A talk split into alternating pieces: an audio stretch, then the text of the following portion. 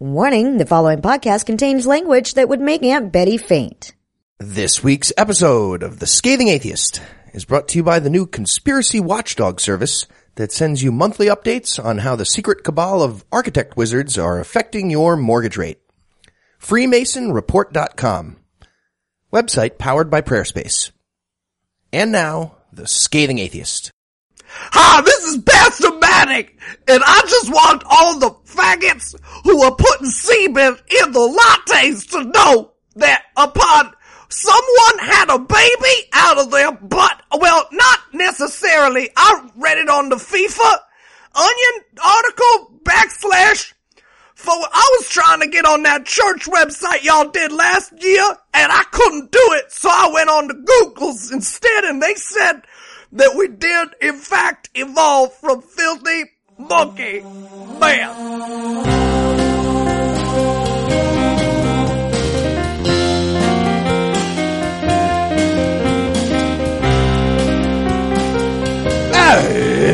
It's Thursday. It's April 14th. And when instructions tell me to cut something, quote, at an angle, that's useless to me. You cut something not at an angle. No shit. I'm No Illusions. I'm Heath Enright, and from spittooned out Valdosta, Georgia, this is The Scathing Atheist. On this week's episode, we'll make last week's episode seem dated. Babies and other large containers will be subject to random search by police. And Eli will be here to help us divvy up the sex slaves in another installment of Quranimaniacs. But first, the diatribe.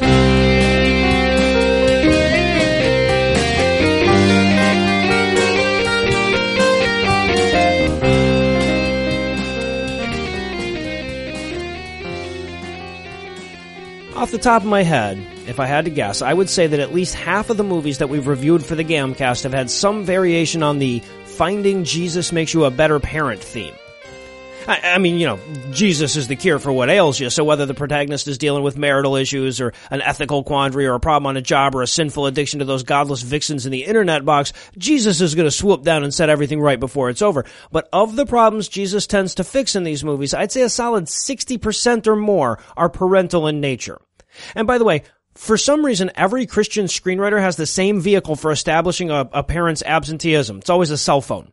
Somebody's always taking a business call instead of paying attention to the baseball game or asking how school was or something like that. And these screenwriters seem to have no concern for the actual importance of said phone call either. We watched a fucking movie where the dad was losing his business on the phone. Meanwhile, the kid's trying to tell him about a high score on some video game. And the movie would have us believe that his inattentiveness in that moment put him on pretty much the same level as Sybil's mom.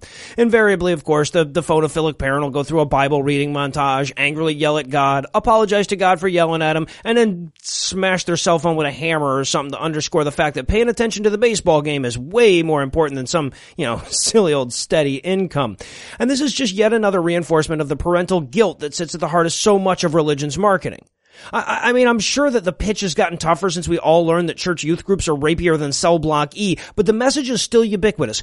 Good parents take their children to church, or at least drop them off at church and then don't ask questions later about why they're crying. Of course, most people watching these movies are grandparents, right? And most of their kids are having trouble parenting or having trouble in their marriage because that kind of shit's really hard. I mean, I've never done any parenting, but I've also never done any astronaut training, and I still feel confident saying, that shit's hard. So the movie's trying to implant the message to grandma to remind her son that the reason his kid keeps eating bugs is because he doesn't love Jesus enough. And for some reason, all the rape wasn't enough to erase this broad societal presumption that kids need them some churchin'. So even a nominally religious parent is predisposed to agree with this.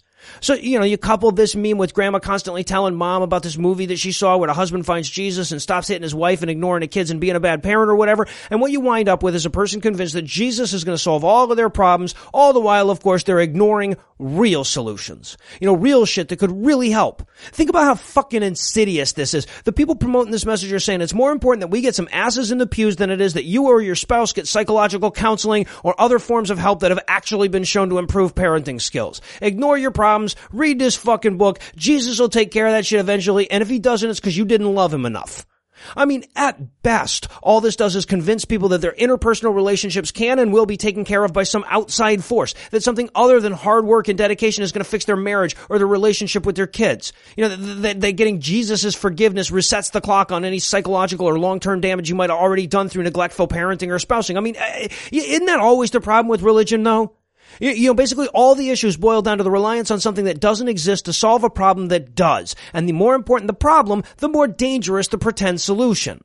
Now, of course, in the parts of the world that listen to podcasts, most of these issues have largely been mitigated. You know, we still read the occasional story about some jackass parent treating their kids' diabetes with prayer or something, and granted, those stories are nowhere near as occasional as we'd like them, but by and large, people don't turn to their pastor for medical treatment anymore. You know, science and an improving social safety net has taken care of most of the former functions of organized religion, but even the more mainstream and liberal theists seem reluctant to hand over the reins of psychology. You know, there's more to counseling than just nodding a lot and offering advice. It's a damn important profession for a lot of people, and offering up a non-scientific, non-evidence-based competitor to it would be bad enough, even if the religious counselors were bound by all the same ethical rules as their secular counterparts, and of course, they're not. And all the while, religious adherents hide behind the, well, at least they have somebody to talk to defense or something like that, but that's insane. How many people with mental illnesses are slipping through the cracks because they're counting on their pastor to make the voices go away? And say what you will about psychological counseling, but at least it's evidence-based. At least bad ideas can eventually die. And if you think the same is true of religious counseling, I've got some Mormon anti-masturbation pamphlets you're going to love. Now, of course, even worse, the most basic tenets of modern psychology are entirely incompatible with the cornerstone of religious morality. You know, religious morality is prescribed. It's universal. It's full of thou shalt and thou shalt nots, which modern psychologists have learned are essentially the least effective way of encouraging socially acceptable behavior. And then, of course, Abrahamic faiths further complicate the issue by starting from original sin and telling people that they're inherently flawed and that they don't have the power to fix themselves and that they deserve punishment and hell and shit. I mean, you're not just keeping people away from effective therapy. You're exacerbating the problem. You're giving them anti-therapy. I mean, somebody to talk to, my ass. Your religion isn't a placebo. It's a poison. They're talking about your Jesus. We interrupt this broadcast and bring you a special news bulletin. Joining me for headlines tonight is a guy whose head was already shaved and couldn't possibly make a worse Lex Luthor than Jesse Eisenberg, Heath Enright. Heath, are you ready to take on the Man of Steel? Yeah, I mean, it's probably good timing. Imagine he's still tired from the thorough deep dicking that Zack Snyder gave him. Yeah, no shit. It would have been more gripping if the two of them just argued over a shared hedgerow for 3 hours. In our lead story tonight, those godless Jew lawyers from Wisconsin are suing the IRS and the Treasury Department. Again. And the lawsuit is in response to these government bodies refusing to do a large swath of their job description. Again. Right. And just to be clear, the large swath they're referring to is about $700 million a year, $700 million a year in taxes they don't collect from religious leaders, thanks to the blatantly unconstitutional parsonage exemption. $700 million a year. Fuck, that's a lot of money. I mean, do you know how many sexually abused children you could silence with that kind of money? 503. The Los Angeles Diocese already figured that one out. It's 660 million rounded up, but still. So it's a lot. The exemption in question comes from a 1954 law, which, again, isn't supposed to count because it contradicts the First Amendment. Clearly. Yet somehow it continues to count. And it allows religious leaders to receive big chunks of untaxed income, use it to pay for housing, and then make the tax evasion even worse by deducting mortgage interest and property taxes.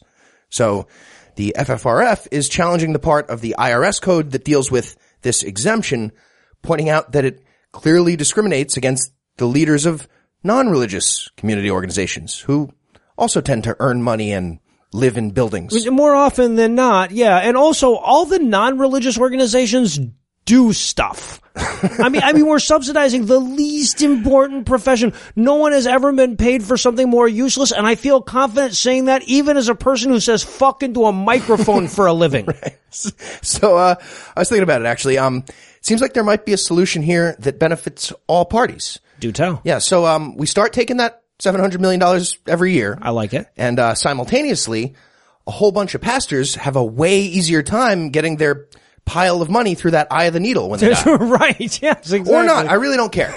But meanwhile, we could spend that money on literally anything else. Yeah. Lottery tickets, shares of Anacott Steel, there's plenty of better investments out there. Now, granted, I will admit, there is at least one trade-off. I mean, losing the exemption would make it harder for churches to lure in pastors from that lucrative private sector God medium industry. So it might dilute the magical ghost talker talent pool. But That literally doesn't matter. Those are nonsense words. And it anti-matters too, because those people would have other jobs doing productive shit if it wasn't for that, right? Anyway, and in putting the bang in Bangladesh news tonight, the U.S. State Department announced last week that they're considering offering asylum to secular Bangladeshi bloggers a mere 3 years after terrorists started hacking them to death in the streets. And as grudging and dilatory as this response seems, I'm pretty sure that it's still more than the government of Bangladesh has actually done. Of course, this all comes in the wake of the 10th in a 3-year string of brutal public executions by militant Islamists. The latest victim, Nazimuddin Samad, was attacked with a machete and then shot on his way home from university in the capital city of Dhaka last Thursday. Okay, so I'm going to blame the murderer first, but I'm also blaming all of Islam right after that. I'm with you. Remains largely their fault too until we see the vast majority of Muslim communities get a brand new book that starts with, sorry, that shit was crazy. Definitely don't kill people. Our bad, our bad. New game. And same goes for the Bible, honestly. I mean, Christians and Jews aren't sword murdering lots of atheists at the moment, but same guilt principle applies if they do. Yeah, right, exactly. Whichever books are causing people to sword murder people in public, those are all bad books. So this outbreak of violence began in 2013, assuming you ignore all the secular writers and poets that they killed back in the 90s, but it really ramped up the following year when a group called Defenders of Islam released a hit list of 6 Bangladeshis, all deemed enemies of Islam for their opposition to replacing the nation's secular government with an Islamic theocracy. Of course, many contend that the government is just pandering to the 89% Muslim majority by treating these brutal homicides like minor inconveniences. So speaking in defense of local law enforcement, Bangladeshi officials pointed out that the police there are sniveling fucking cowards. Yeah, it's a very futuristic society over there in Bangladesh, so the cops are all soft. Right, yeah. Apparently Muslim Wesley Snipes is running around murder, death, killing bloggers like fucking Simon Phoenix. I don't get enough Demolition Man references in my life. You don't. Yeah. So there you go, everybody. Appreciate it. In response to this latest attack, and Bangladeshi authorities continued keystoning about it, the U.S. government has stepped up and suggested that they may move beyond the putting frowny emoticons on the Facebook page phase of foreign policy here. And you know what? I'm thinking an influx of unemployed, well-educated atheist writers might be good for business. After all, we just had to fire all those Guatemalan orphans over at Skeptocrats. So if there's any recent secular Bangladeshi expatriates listening, send me your best list of puppy rape analogies and we'll see what we can do. Might have some work for you. And in the invisible hand that strokes the market news, North Carolina is slowly learning the economic downside to legalized bigotry. Shame they had to. Because apparently the morality downside wasn't compelling. Following the cancellation of a concert scheduled for last weekend by Bruce Springsteen in protest of House Bill 2, internet porn provider Xhamster.com decided to follow suit and started a symbolic porn siege on the state last week. I love those words. Yeah, I love it. I love it. Hit those North Carolina legislators where it hurts. And it's going to hurt more than usual because they'll have blue balls. I want to be clear here. I'm not publicly endorsing kicking North Carolina state legislators in the nuts. However, and this bit's important, made that clear. I'm also not condemning it. I'm purely agnostic here. Yeah, so in case anyone's not familiar, HB 2 is the grossly ignorant legislation recently passed in North Carolina aimed at stopping all the trans people from using the bathroom of their gender identity. Right. The new law also prevents local governments from trying to make laws that would grant these people equal rights. For example, the equal right of dressing like a woman and raping people in the ladies' room. Well, until trans people are allowed to shit where they want and rape whomever they please, dressed as whatever they please, just like every other American, Xhamster is blocking access to all the state's IP addresses. Well, you could just make raping people in bathrooms illegal, but that would be a big hassle, I guess. I mean, I get where Xhamster is coming from here, but I feel really bad for all the trans people that were like, well, fuck, now that I can't shit publicly, I guess I'll just stay home and masturbate. Wait a minute, what's this? Fuck! Now, at first mention, it seems like this might be mostly a meaningless gesture by the porn site, especially in a state full of course, good Christians. Yeah, right. But according to a spokesman for Xhamster, quote, "Judging by the stats of what you North Carolinians watch, we feel this punishment is a severe one. We will not stand by and pump revenue into a system that promotes this type of garbage." end quote morality lesson from the porn site. Yeah, to right. The state of North Carolina. Right. And I this never occurred to me before, but I can't imagine there's any profession that would rob you of your faith in humanity quicker than guy who gets to see what everyone searches for on a porn site. And one last thing, just for the record, in case anyone was curious about those stats they mentioned, Xhamster decided to announce a few pertinent numbers. Their records show that North Carolina residents search for transsexual about 400,000 times each month. Wow. And search for gay about 320,000 times. Oh, trans is winning. Yeah, granted, I was there for a few days last spring, which probably skewed it, but those are still impressive. So make no mistake about it, the siege is very real.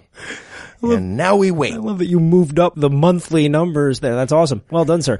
And in the It's a Ball World After All news tonight, pseudo-historian and every old white guy who's ever asked you questions slowly when you're in a hurry, David Barton got that much less distinguishable from Kevin Swanson last week when he accused Disney movies of turning animals into pagan gods. On his Wall Builders Live radio program, and yes, it was called that before Donald Trump made it cool, Barton issued a dire warning about the consequences of anthropomorphizing animals, which include, apparently, Satan. Yeah, and just to be extra safe, lawmakers responded by drafting a new bill that would require centaurs to use the bathroom that, quote, corresponds with the species of their genitals in North Carolina. So. Of course, according to Barton, who could have attributed his opinions on Disney movies to Thomas Jefferson without changing his standing in historical academia, the animal rights movement in America began in response to the 1942 release of Disney's Bambi. Except what? It had to percolate for 30 years or so and start in another country because he apparently didn't bother to check where or when the animal rights movement started. But the key is, quote, important. If you look back at the time of the Bible, a lot of idols back then were actually animals. Dagon, for example, was the fish god, end quote. So obviously things with talking animals in them are bad. except for donkeys and snakes. Okay, so I read back over this several times. I'm still not sure what's happening. Is the crux of this guy's argument that the animal rights movement is a bad thing? Is that absolutely yes? Okay. Yes, that's what he was saying. Now he did make it clear that he wasn't advocating beating animals, and you ventured a pretty good ways off the ethical path when you feel the need to reassure. Yeah, exactly right. Okay. But he pointed out that it isn't satanic to not beat your animals, and in fact, the Bible encourages you to be kind to them when you're not murdering them to satiate God's unquenchable thirst for innocent blood, of course. But quote, you don't worship your animals. You don't make a Dagon god out of them, and that's what we've now done, end quote, which is true if you know me and my cat. So apparently we're sliding down the inevitable road to sacrificing our babies to Perry the platypus, which means that quick before I lose her to Disney-inspired human sacrifice, we should take a short break and hand things over to my lovely wife, Lucinda. The gay Dagon apologetic. It's new. A man wrote the Bible. A whore is what she was. If it's a legitimate rape, it makes you a slut, right? Cooking can be fun. Hey, I'm proud of a man. This Week in Misogyny. You know, doing this segment is hazardous to my mental health. Normally, I have the disposition of a kitten in a Disney movie. I'm super slow to anger. I'm patient with dumb people. I'm always able to find the silver lining. In other words, I'm the opposite of my husband. But the more I read these fucking stories every week, the more religion etches away at my cheerful disposition and leaves a jaded vulgarian in its place. Like, for example, astute listener Carl sent me a story this week about a public caning in Indonesia. You remember Indonesia, right? It's the one that all the Islamic apologists bring up when they're talking about how civilized Muslim countries can be. So yeah, this is the story of a 20-year-old woman being publicly whipped bloody with a cane by the government for having sex with her boyfriend. During the barbaric punishment, she screamed for mercy before losing consciousness and was eventually rushed to the hospital for treatment. And I mean, how the fuck am I supposed to find a silver lining in this shit? At least she was unconscious for the last few lashes. At least she had more fun than people that went to see Batman versus Superman. I'm grasping at straws here. And if I try to comfort myself with a broader, more statistical view, it's no help. I mean, there will always be terrible one-off stories, but from everything I'm seeing through most of the world, these problems are just getting worse. For example, a recent study out of Pakistan found that honor killings rose by 10% over the last 2 years. And if you're not familiar, honor killing means murdering a helpless woman because they're women and you can get away with it. And according to that country's Independent Human Rights Commission, that happened at least 1,100 times in Pakistan just in 2015. And again, where's an optimist to go from here? All I've got is eventually they'll kill off all of the women and no girls will have to be born in Pakistan. But that's a long ways off yet. So in a desperate effort to find something positive to close with tonight, I started asking myself, why? I mean, the title of the segment kind of assumes that sexism is sitting at the heart of all of this. But the more I thought about it, the more I realized that the misfortune of women all over the world may have nothing at all to do with misogyny. I mean, it could just be that women collectively lost their salvation because of all the masturbating, and God's just punishing them for it. At least that's the theory of Christian author Mac Major, who warned Facebook last week that Christian women are losing their salvation by using dildos, which he called a direct path to Satan. He went on to bolster his dildo expertise cred by pointing out that, quote, dildos and all of those other sex toys have been used for thousands of years in demonic sex rituals, end quote. He went on to implore anyone reading his Facebook page that owned a dildo to get rid of it. My guess is that he's starting a collection drive at church. And that's going to do it for my segment this week, but I hope we all learned something today. If you want a happy ending, you finish it up with sex toys. And on that cheerful note, I'll hand things back over to Noah and Heath. Thank you, Lucinda. And in Diosodio Fagus news tonight, according to the Amoris Laetitia, issued last Friday by Pope Performance Entrancing Drugs, gay people are still grody, but perhaps not to the max. Oh, that's nice of him to say. Right? Amidst pages of florid, nebulous platitudes about how better is better than worse and trees are pretty, he pointed out that even though gay people aren't as good as straight people, they still deserve protection from unjust discrimination. Note that immediately after that, though, he qualifies that by pointing out that withholding marriage equality still falls under the just discrimination category, according to God, of course. He's like the super progressive Klan guy who's nice to all the lynching victims. Yeah, right. Packs him a lunch. So I'll agree we won't use ethnic slurs during the hate crime. Let's be reasonable. So apparently this long-awaited document was being billed as Pope Frackrock's answer to all of the social issues dividing the Catholic Church, a debate that can largely be summed up by asking if you'd rather have your morality reflect the 1950s or the 1850s. And while many were hoping for a sweeping endorsement of a progressive church or even a mild departure from a regressive one, what they got instead was a bunch of, okay, let's not stomp on them with boots and shit anymore, but equality, fuck off. Yeah, so just to be clear, if you asked the supreme boss of Catholicism what he's doing about changing the hate group he runs, his answer is, I wrote a weekly worded essay about it. Right, that mostly endorsed it. Kind of didn't say anything. Yeah, exactly. So let's talk specifics here. From the translated document, quote, we need to acknowledge the great variety of family situations that can offer a certain stability, but same-sex unions may not simply be equated with marriage. No union that is temporary or closed to the transmission of life can ensure the future of society, end quote. Or, as Pastor Manning would say, there is no life in the rectum. Also, my wife can't have kids, so apparently we're gay, too. He also soft pedals an endorsement for gay conversion therapy in his little bigotry prospectus before waving a disapproving finger at all those corrupt governments that force churches to obey anti-discrimination laws. So hooray for Catholicism. You guys just got some prefixless grass. It's regular grass. And in Seaward's news tonight, everyone's favorite conservative Christian columnist commentator, can't think of any others, Ann Coulter, wrestled herself out from under the house that landed on her and did an appearance on the Eric Metaxas show last week. And this, of course, gave her the opportunity to voice her continued support for Donald Trump.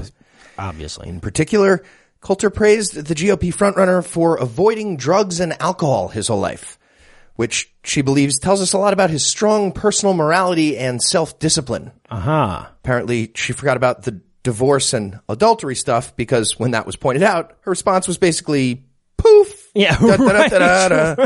Cloud of smoke. Because unlike getting drunk and or high, adultery actually is immoral. Anyway, I mean, most of the time. Sometimes she says it's okay, or so I'm told. But I'm curious how she knows about this drug use thing. I mean, does she get a sample after he pisses on her face every week or something? Oh God, I would pay so much money to piss on her face. I wouldn't pay her. I'd pay someone else to sneak me in. Next Patreon goal. There we go. We hired. All right.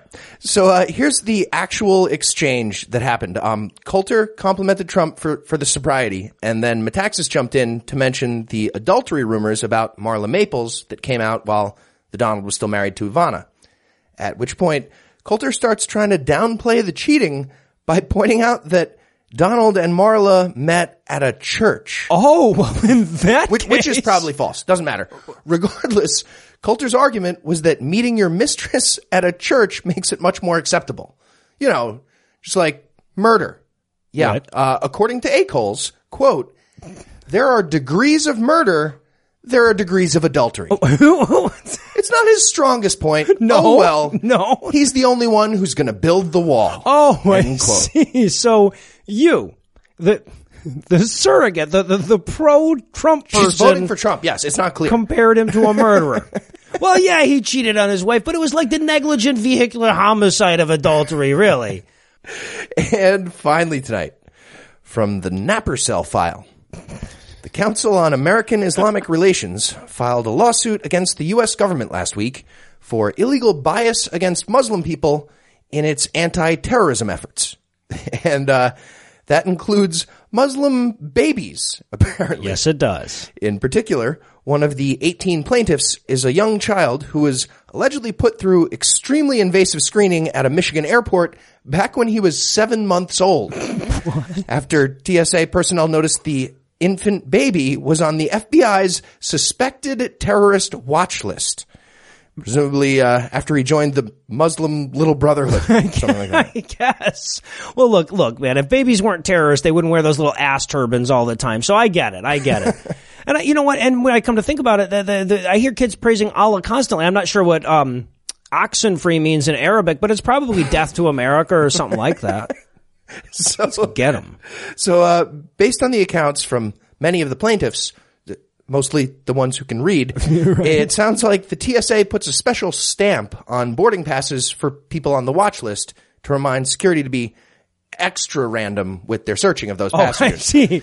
But, in fairness to the authorities, they do that with Muslim people regardless of the stamp. Yeah. And regardless of being a baby or not. Apparently. And also if you just look Muslim and aren't.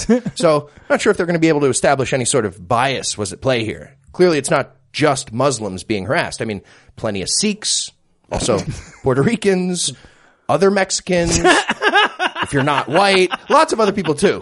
Several of whom weren't Muslim, as we occasionally learn when they shout, I'm not Muslim, just let me go through.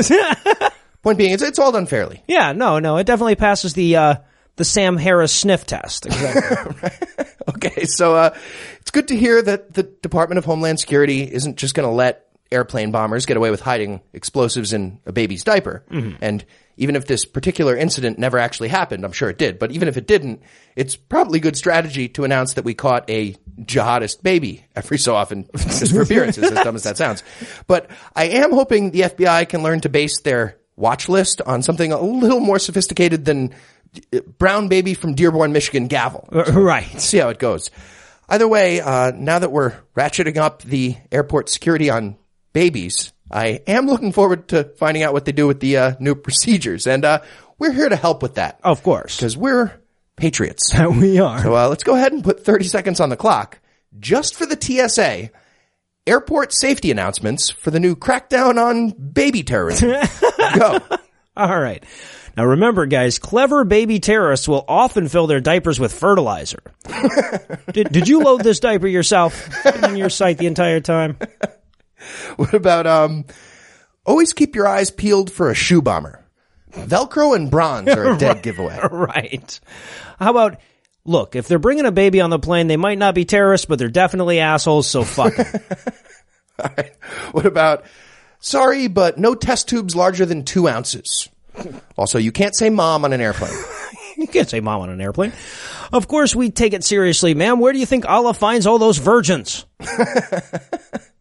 About, all members of Al Pre Qaeda have to go in their own separate bin. Separate bin. Machine. Laptop. And of course, civil rights here. Anything you coup can be used against you in a court of law.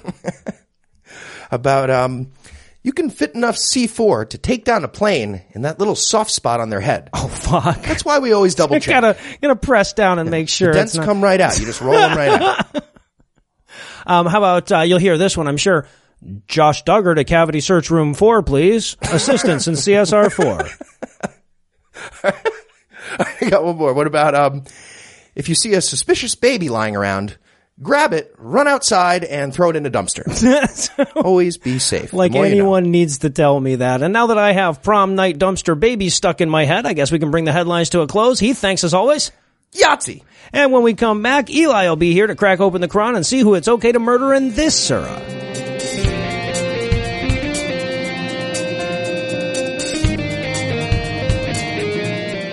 Hello, this is Lucifer speaking. Hi, Lucifer. This is Heath from Scathing Atheist. How are you, Heath? And The Skeptocrat. And God Awful Movies. I know. You guys have three podcasts going now. What can I do for you? Yeah, Scathing Atheist, Skeptocrat, God Awful Movies. I don't want to complain, but it seems like from the way I'm reading this contract, I should be really good at guitar by now, and I'm not. So right. Okay, well, let me pull up your file here. Yeah, no problem. Looks like. Oh, hold on. Looks like you haven't fulfilled your end of the contract. Really? Are you sure? Because I looked over it pretty carefully. Did you look over clause 8? The abortion one. Yeah. Right. Yeah. It seems here that you agreed to be responsible for at least one abortion a year, and I'm not seeing any impregnations. Well, been a little slow in that department. But I talked to lots of pregnant women on the street about the mistake they're about to make and how it could come out looking like me. Make a whole lot of good points. Did that not lead to a few candidates dropping out of the race? You know what I mean? I mean, good effort, but no, not that I'm seeing. Okay. Well, can I move some of my spilled seed credits over from Clause 5, because I've been kind of overachieving there. Well, plenty of sins extra. Of Onan aren't exactly like credit, no? Rollover minutes, but let me double-check the records. I mean, holy shit, man. Slow down or you're going to start a fire. It's been lonely. Just wow. You know what? Never mind. I don't want to know. I'm ambidextrous. That helps. That helps. Yeah. So about those guitar skills, I mean, from what I hear, that'll actually help out with the abortion rate thing. So look, you've been driving a lot of souls away from Jesus. We do like that. But have you bitten the heads off of any nocturnal mammals recently? Maybe. Not that I mean. What's recently? What are we saying? Since the beginning of the year. No. Any marsupials? No. Amphibians? Really haven't bitten the head off of anything recently. That's not great. I'm not going to say bad, but I am going to say not great. Hold on, though. I've told a lot of kids about the Easter Bunny. Oh, okay, that's good. Now, have you drank any of their blood? No. Okay, look, Heath, I want to help you out here, but you got to give me something to work with. I mean, from what I'm seeing here, the best I can do for you is a mean vuvuzela. Oh, come on, man. I'm worse than that. Like a recorder. I'm but I'm looking over your file now, and I'm not seeing anything that would merit. Oh, okay. Wait a minute. What's this about a puppy?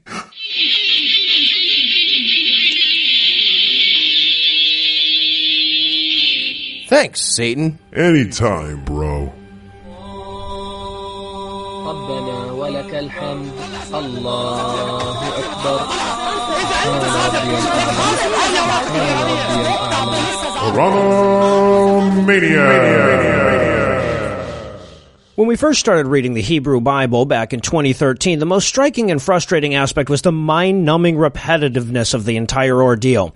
Pages of begats would give way to redundant stories, which would precede recollections of those stories, which would precede reminders of those same recollections. But if there's anything that can make a person miss the cohesive, linear storytelling of the Old Testament, it's half a dozen rambling surahs of Quran. Yeah. This book is the best pitch for Judaism I've ever heard. Right? Rabbis should just show people the Quran and say, we're like the opposite of this. You could be reading this, motherfuckers. These people think we're the bad guys.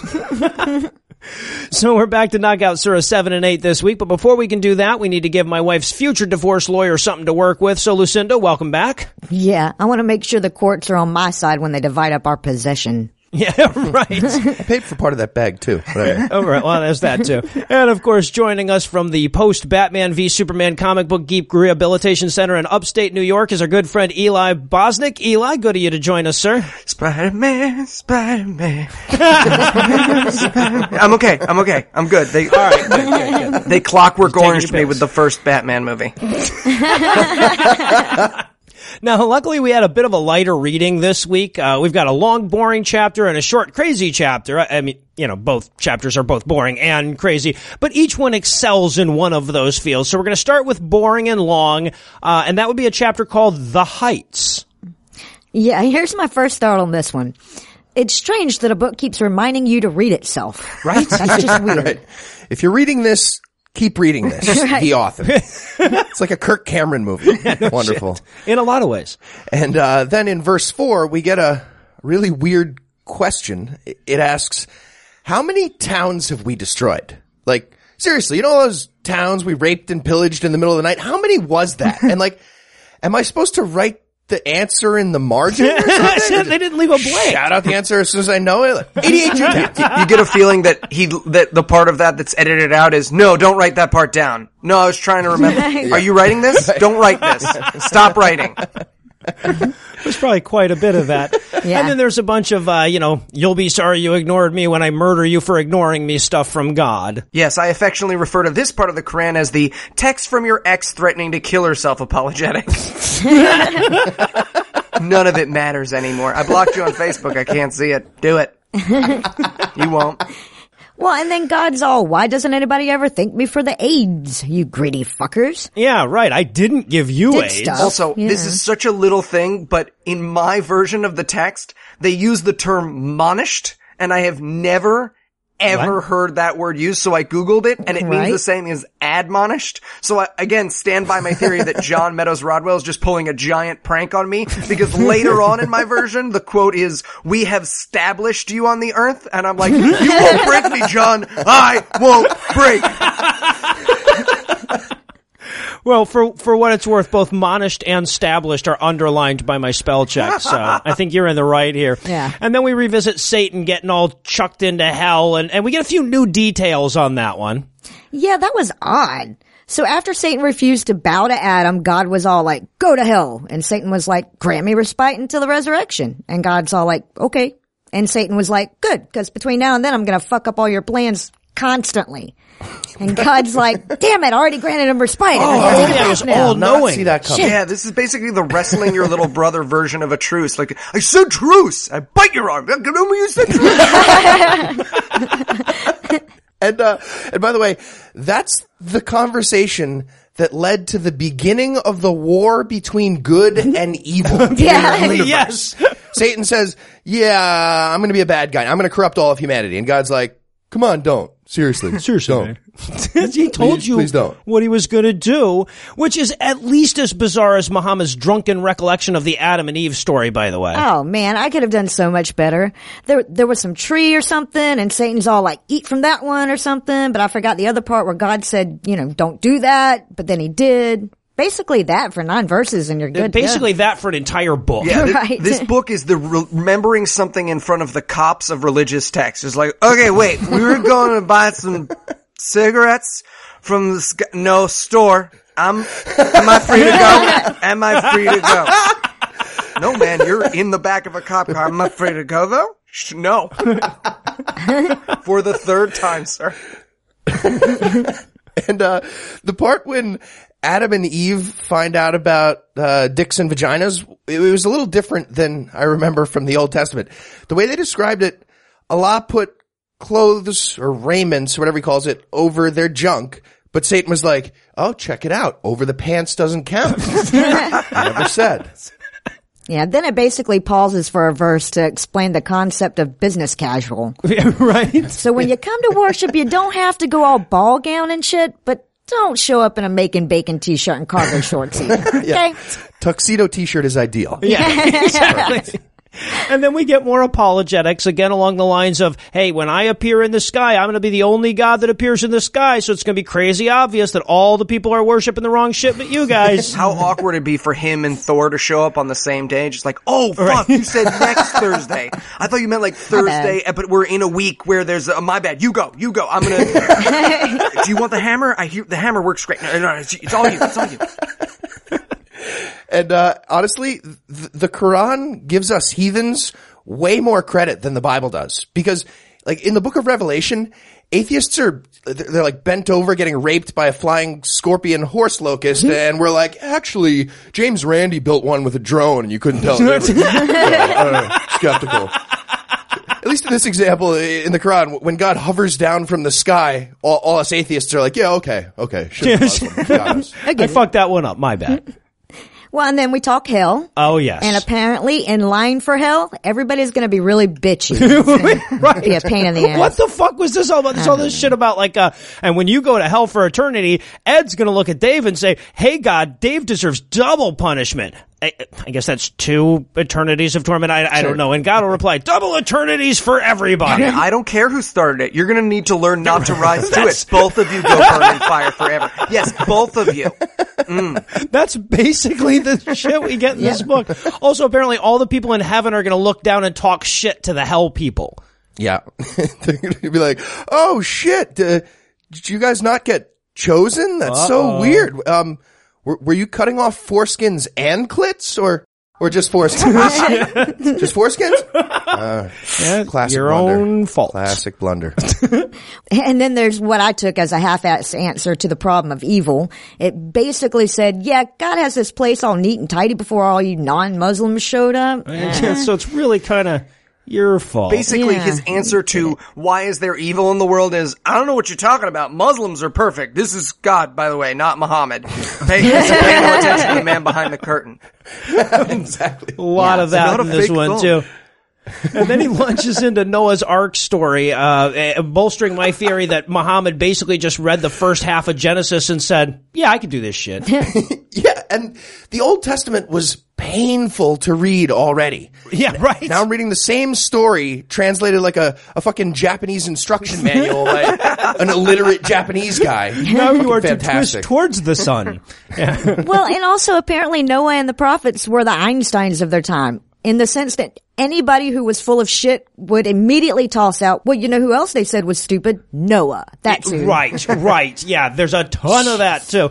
But then we have some classic, what the fuck was I talking about shit in verse 69. Okay, so in verse 69, Surah 7, he is telling the story of Noah. He is putting words in Noah's mouth, and some of those words are, well, you guys remember that Noah guy with the ark, right? I'm like that guy. You are that guy. That hasn't happened yet. What the fuck are you talking about? Right, and then we meet God's magical she-camel. What the fuck was that? That was really weird. She-camel. He's got an animal sidekick in this one, apparently. Yes. I didn't get that. No idea what the fuck was going on here, but apparently the people of Salah hamstrung God's camel, so he earthquaked them to death. Mm-hmm. Straight up, most sympathetic character in this holy book so far, talking camel. I was like, oh, talking camel. Awesome.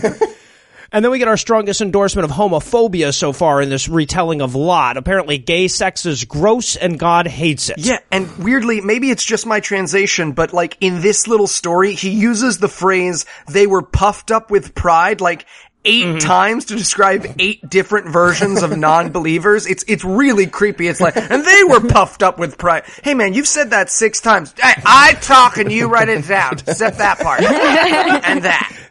He foretold of the parades. That's what it is.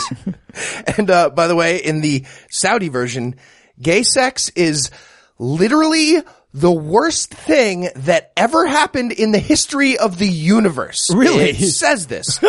Lot asks all the people in Sodom, he says, are you guys committing the worst sin such as none preceding you has committed, human or God, for all of eternity? Pretty much exact words. And they're like, yes, we're having butt sex. Please leave. See, now when I said that at my cousin's gay wedding, everyone got very judgy. So now I can call them all racists. Yeah, exactly. Go Ben Affleck. Well, and I don't know if this is just my translation or what, but Allah constantly refers to himself in the second person. Mm-hmm. And unfortunately, I can't help but read it in the voice of the slow-talking turtle from Neverending Story. You know? We don't like it when the boys make the butt love with the boys. That's the only thing that could have possibly made this book worse. And it's already if you had long. That guy reading it to you. Yeah. Where's that Audible? Come on, audible.com. $2,000 on Patreon, guys. We'll make it happen. And then he bumblefucks his way through the Moses story. Only his has a magic convention in the middle of it. Ooh.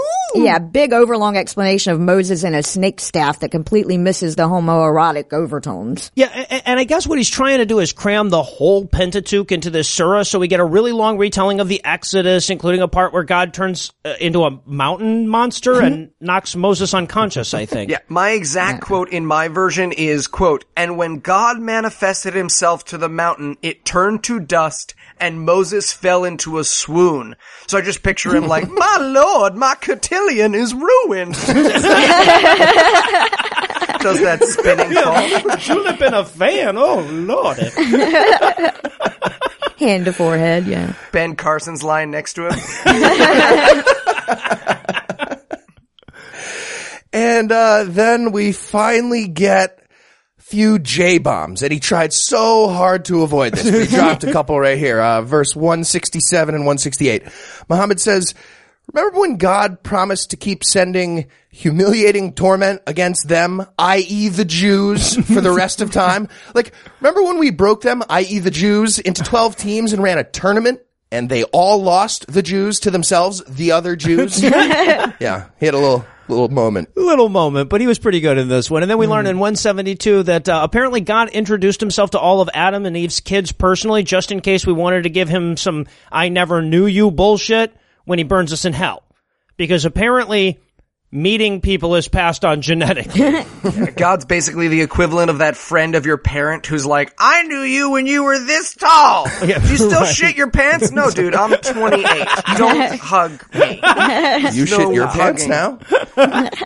And I just want to commend Muhammad for the remarkably scant amount of Jew hate in that one. It was just those two verses, pretty much. Yeah, really, really. And then there was one kind of hint earlier, but that one was quite Meccan. Just a boring C.J. Werlemaning of the first two books of the Hebrew Bible. But the next one is Medinan. And damn if it doesn't have a promising title. This chapter is called "The Spoils of War." And this one gets right to the meat. No magical Allah letters or anything. Nope. Just when it comes time to divvy up the shit, God gets all of it, and I speak for God. You guys got a problem with that? Yeah. Didn't think so. Like, he's like, okay, let's start out. We can all agree that all of this shit really belongs to God, so whatever percentage I take, it's fairly light. That's right. And also just a reminder, when God's name gets mentioned, good Muslims are supposed to, like, get the vapors like a teenage girl meeting Elvis. In fact, you should have just came. You should. If you were reading this, you should have just came. Well, and then he starts trying to justify that shit by saying, like, well, if you think about it, God didn't give you inside-out face disease, and what is not having inside-out face disease worth to you, really? Oh, what's that? Oh, God says you should give me your pudding cup. I mean, I was totally happy to share, but like, what are you going to do, right? The man upstairs. God says, no, you can't talk to him. He doesn't want to tell you how many fingers you're holding up.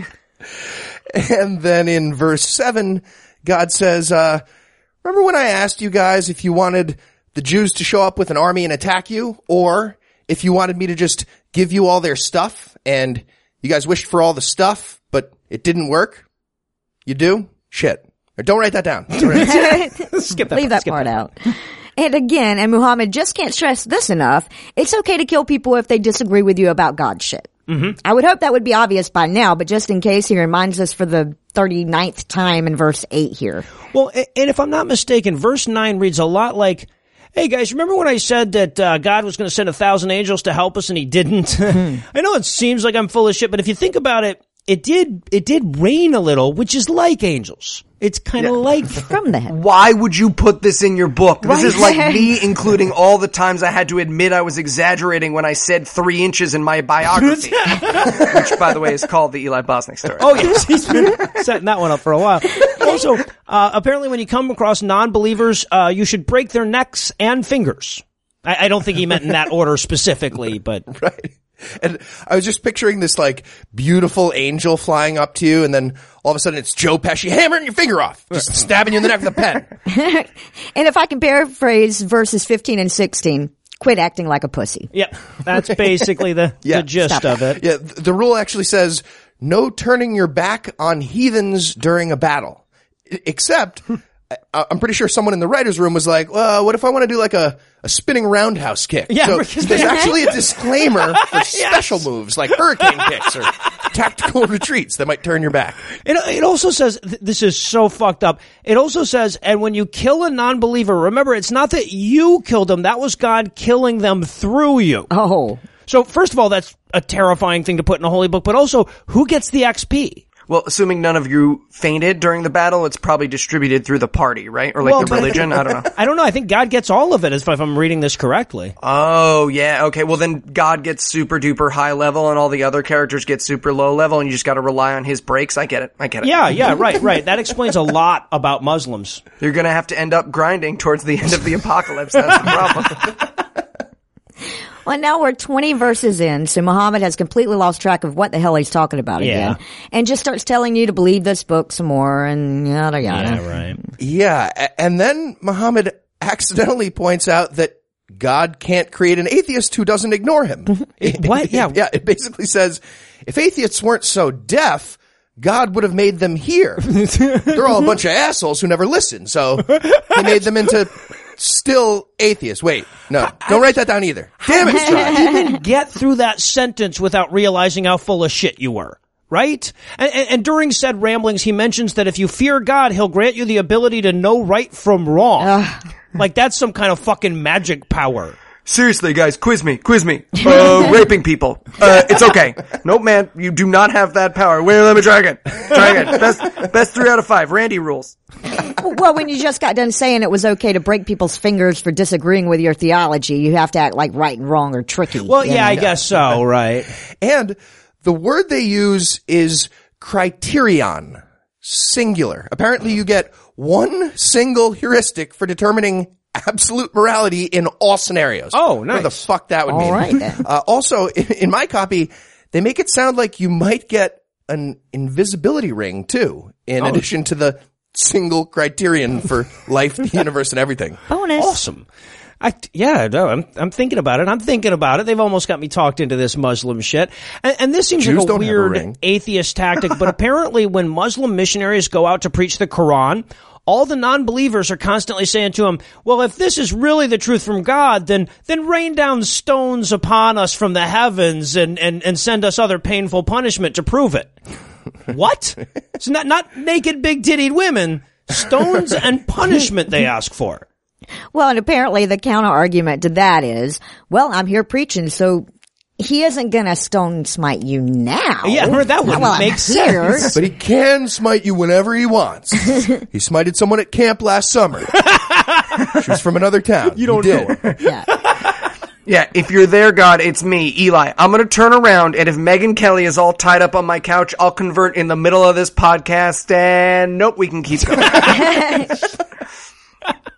And, of course, in verse 39, we learn that we, as believing Muslims, should keep fighting until everybody is dead or Muslim, or at least pays the I'm not a Muslim tax. In my book, the translator is trying so hard to make these really brutal verses sound good. So whenever I see a footnote coming, I know I'm in for something fun. Yeah. There's something good coming. And by the way, there is no other way to interpret this verse. It says, fight until all the alive people are Muslim. That's what it says, yes. The Saudi version even says in parentheses, in the entire world. No regional genocide. That's nothing. Entire world. Trump Facebook pages. You don't need to make stuff up about Muslims throwing bacon at a soldier. You can just read the Quran. And of course, since he started talking about how much ass he kicked that one time, we have to linger there for a good 8 verses or so. You guys remember that time? Yeah, apparently Muhammad scored 4 touchdowns in one game. Wonderful. It's like Bill Cosby talking about the glory days. No, I don't. Just don't want to hear.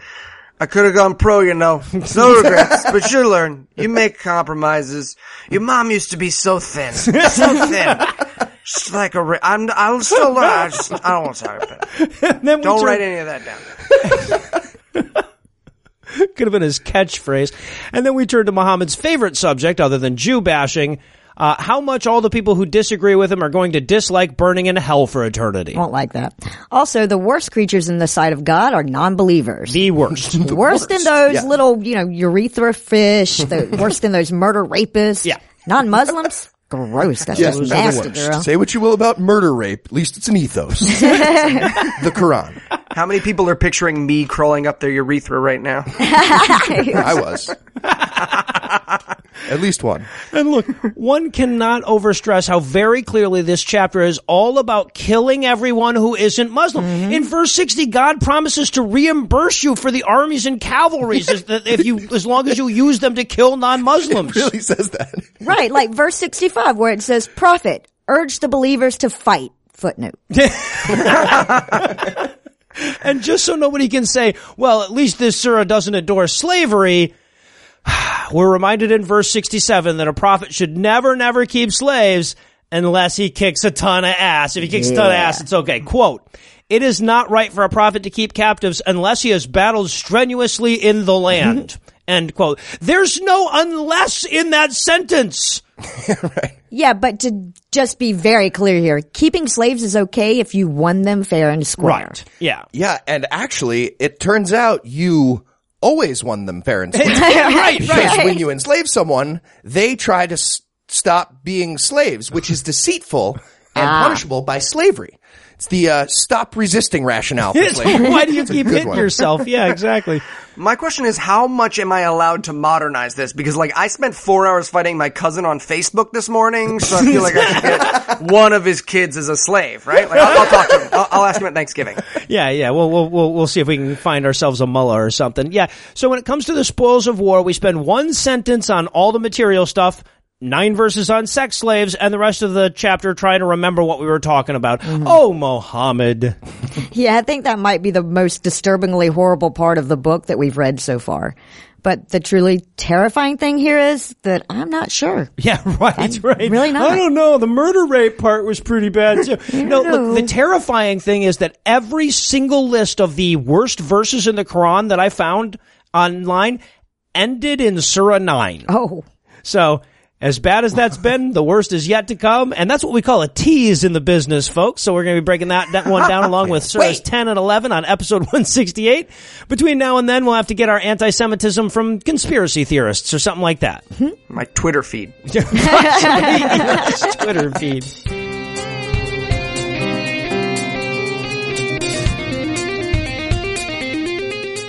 Before we lower the landing gear tonight, I wanted to let everybody know about a fundraiser that friend of the show Adam Reeks of the Herd Mentality podcast is doing for friend of the show James. Now, I don't have time to go into all the details here, but check out episode 99 of the Herd Mentality if you want to hear James's story. Anyway, other friend of the show and absolute maestro Morgan Clark helped Eli and Anna put together a parody version of the song from God's Not Dead 2 for last week's episode of God Awful Movies. And if this just seems like a bunch of unrelated shit, bear with me, please.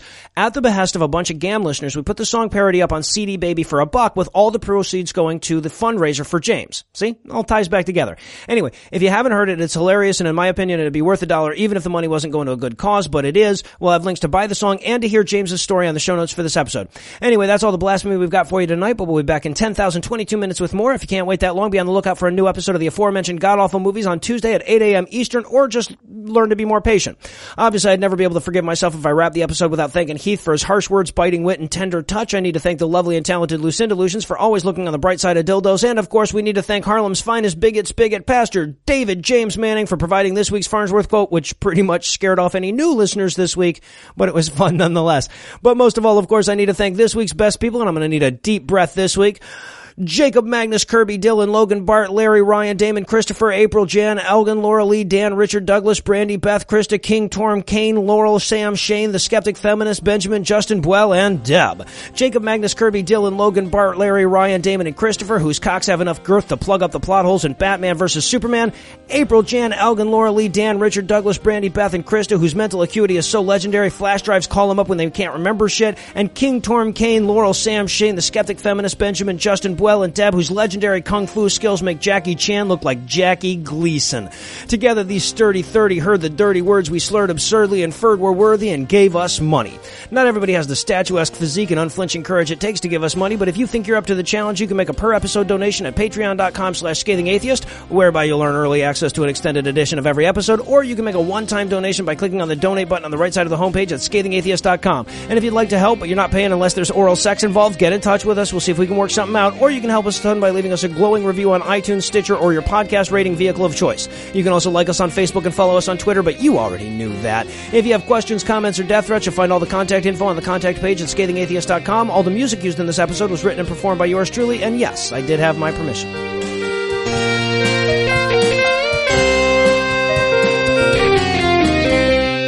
So we scripted this outtake. Yeah, exactly. So we sat down and wrote out a little fuck up.